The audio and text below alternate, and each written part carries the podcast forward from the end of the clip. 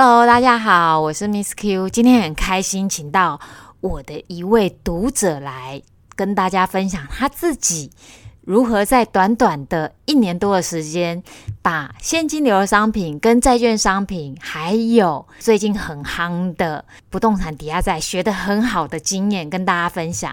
让我们欢迎今天的来宾。Hello，大家好，Miss Q 你好。我是南科电子哥。哎，南科电子哥，你你要不要先介绍一下你自己，还有你过去以什么投资为主的？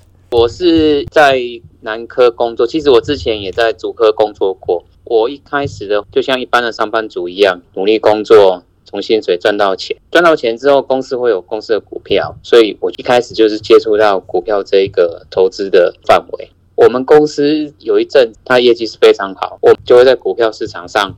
赚到一笔比较丰富的钱，但是业绩是会上上下下的，不一定都会一直都是好的。那等我赚到这些钱之后呢，我就去再次再去投资其他的电子产业，但是这些电子产业其实我不是那么熟。在投资其他的电子产业的时候，我就曾经因为这样子赔过不少次的钱。有一次三到四个月赔了几百万块，那个时候我就非常恐慌了，我就发现说，原来股票市场是非常的波动非常大的。有这个概念之后，我就想要去把我的现金配置在不同的领域，这样子的我的波动率就会比较低一点。我总不能等到年纪很大了，快要退休了，还资金还这样上上下下的，这样子退休的生活一定是过得非常苦的。所以基于这个想法，我就去接触。看有没有其他的投资方法。那我第一个想到的就是债券。听说你刚开始就看一些文章，就投资债券基金，可是效果不是很好。可以跟听众来分享这一段故事吗？我看一些债券的书，还有一些网络上查一些债券的一些知识。看完之后呢，我就觉得我应该懂，那我就去买了一个债券的基金。但是我发现我错了，我完全不是很懂，我只是知道说它配息很好。可是呢，那个基金让我收到了基金的收息，但是它的价差却一直一直的跌，所以到最后我就把它认赔的卖出去了。算了一下，在债券我还是赔的，我在股票市场赔了，我在债券也赔了，所以我就发现我一定要把这些东西搞清楚，我才能够去投资，而不是在网络上或是。书自己看一看，觉得自己就懂，就去投资，这样子风险实在太大了。后来你学习这些债券类还有收息类的知识之后，你现在就知道，不是每种债券的走势都一样的，对吧？对对，没错。我现在我现在当然知道了，但是那时候是呃大概四年前吧，我是不知道的。可以跟听众来分享你的学习债券之旅，后来是怎么样再继续再走下去的？呃。我在二零一八年年底那个时候，我看到 Miss Q 他在讲债券，我发现他讲了一个道理，解释清楚了我那时候为什么买这个债券基金是赔的。我记得我那个时候买的是新兴市场债，可是新兴市场债那个时候是在二零一八年的时候，那是在升息，新兴市场债是会跌的，但是我搞不清楚，我搞不清楚，其实我搞不清楚其中的关系。那那个时候我记得。Miss Q 那时候有写过一个文章，他在讲，当美金升息的时候，新兴市场的货币会跌，的债券会跟着跌。嗯，没错。那时候我才搞清楚说，说原来我完全都是搞错了。然后我甚至搞不清楚说，为什么升息的时候债券是会跌的？因为我看到了 Miss Q 写的这个东西，我发现，哎，这个人他蛮厉害的，他可以用很简单的几句话，就把一个我看了半天的道理。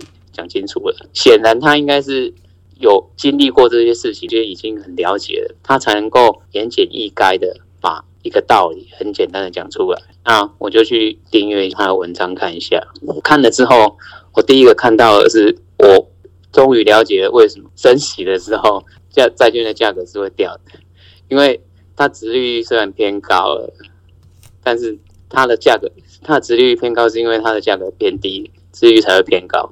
我那时候其实还搞不太清楚什么是殖利率。我看了 Miss Q 的这些文章之后，我才把它搞懂。哎，那你可以跟听众来分享一下，就是透过这个学习之后，你做了哪几个投资，然后真实也有在债券市场上做对的交易。二零一九年的时候，在二零一九年夏天的时候，美国它就在降息，然后我看了文章之后。呃，其实是文章跟我讲，我也没有发现，我就是照着文章上面去写的。这样写的时候，美债跟企业债应该会往往上走。那我就尝试着用之前买股票的方式，先去买一点，就是美国的 TLT 的 ETF，就是美债三十年的 ETF 叫 TLT，然后还有买进企业债。是我一开始的时候是先买买美债，那买了之后我发现，哎，真的大概一个月之后，我就发现。它就真的是这样慢慢长去的，而且不会回头。那我那个时候就继续再买长期的企业债 LQD，然后它也是照着统计数字，还有理论上讲的，它就一直在往前往上走。这两个数字让我非常的震撼，因为我从来不知道，原来原来那个你投资不不需要不需要每天这样杀进杀出，也不用每天在那边看 K 线，也不用看价量，也不用看筹码。你就是把它放着，然后去看市场的资金流向，它自然而然它就会帮你赚钱。这个是对我来讲一个蛮震撼的消息。那我就一直抱着这两只 ETF，整个这两只 ETF 其实就我记得 TLT 大概赚了将近二十几趴，那 LQD 会比较少一点，好像十几趴。可不可以跟听众来分享一下，像今年你自己从文章中有学到什么样新的现金流资产的投资？那你也觉得受益良多？呃，其实我那个时候也是看到，当通膨的情况之下，在房地产这边，它一定是通膨的受惠者，所以我第一个锁定的就是去看房地产，投资房地产的。ETF，美国那边的 ETF 的话，我就看了 VNQ 是波动比较大的，就是它的它的绩效是比较好的，所以我在二零二零年的十月左右就进去买了。但是那个时候我不是很确定，说我我这样子做是不是对的，所以当然我的部位就很小。那也是一样，我大概观察了大概一两个礼拜，我就发现。这个这个 trend 是对的，我就一直加码 VNQ，一直加码 VNQ，但是后面涨得真的很快，应该在四月左右，其实它就已经回到疫情之前的价格。那我就觉得它是不是已经到了一个尽头，会跌下来，所以就卖掉一点点。但是我发现这跟我想的完全不一样，因为资金太多了，它现在还是在一直往上冲，所以。单单这支 ETF 我没有算进去配息的话，我大概就赚了十九点多。那另外一个 ETF 是所谓的抵押债券型 ETF，是 REM。这个我也是在 Miss Q 的文章里面看到。这个我看到这个概念的时候，其实我也是蛮蛮震撼的。我在想说，哦，原来是有这样子的操作模式。我也是去年年底赶快进去买。那个时候那个文章出来的时候，我印象非常非常的深。我想说，哈。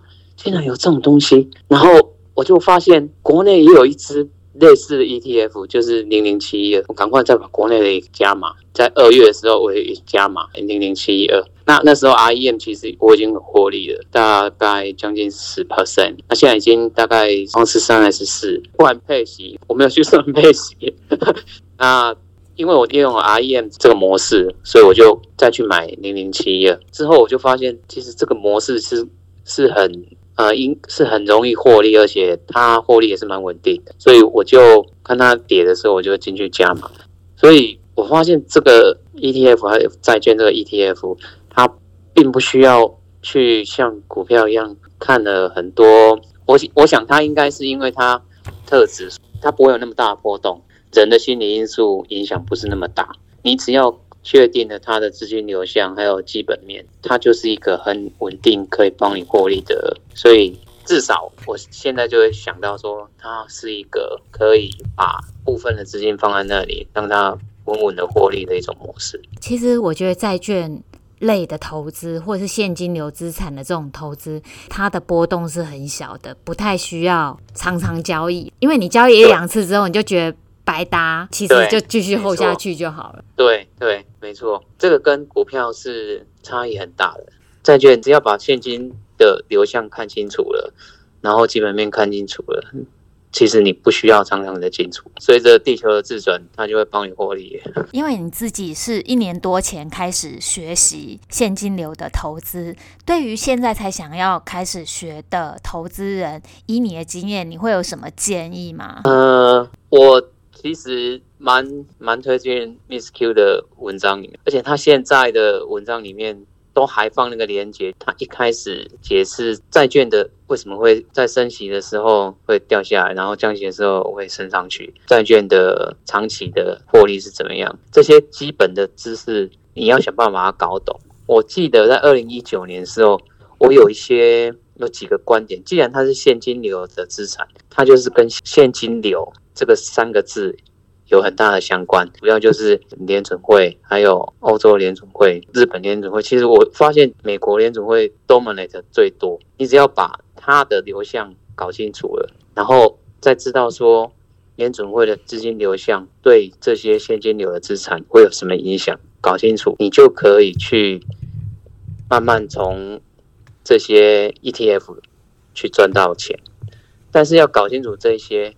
有时候你要自己去好好的想一想。我记得我在二零一九年的时候，我发现那些文章写的东西有一些我看不懂，我就我就很厚脸皮的写 mail 说去问 Miss Q 是不是怎样。那我甚至还画了，我觉得 QE 会造成通膨，或是会造成美债的影响是怎样怎样，然后画图画给他看。我这样想是对的吗？他回答我说：“哎，这样是对的。”所以，我建议读者就是说。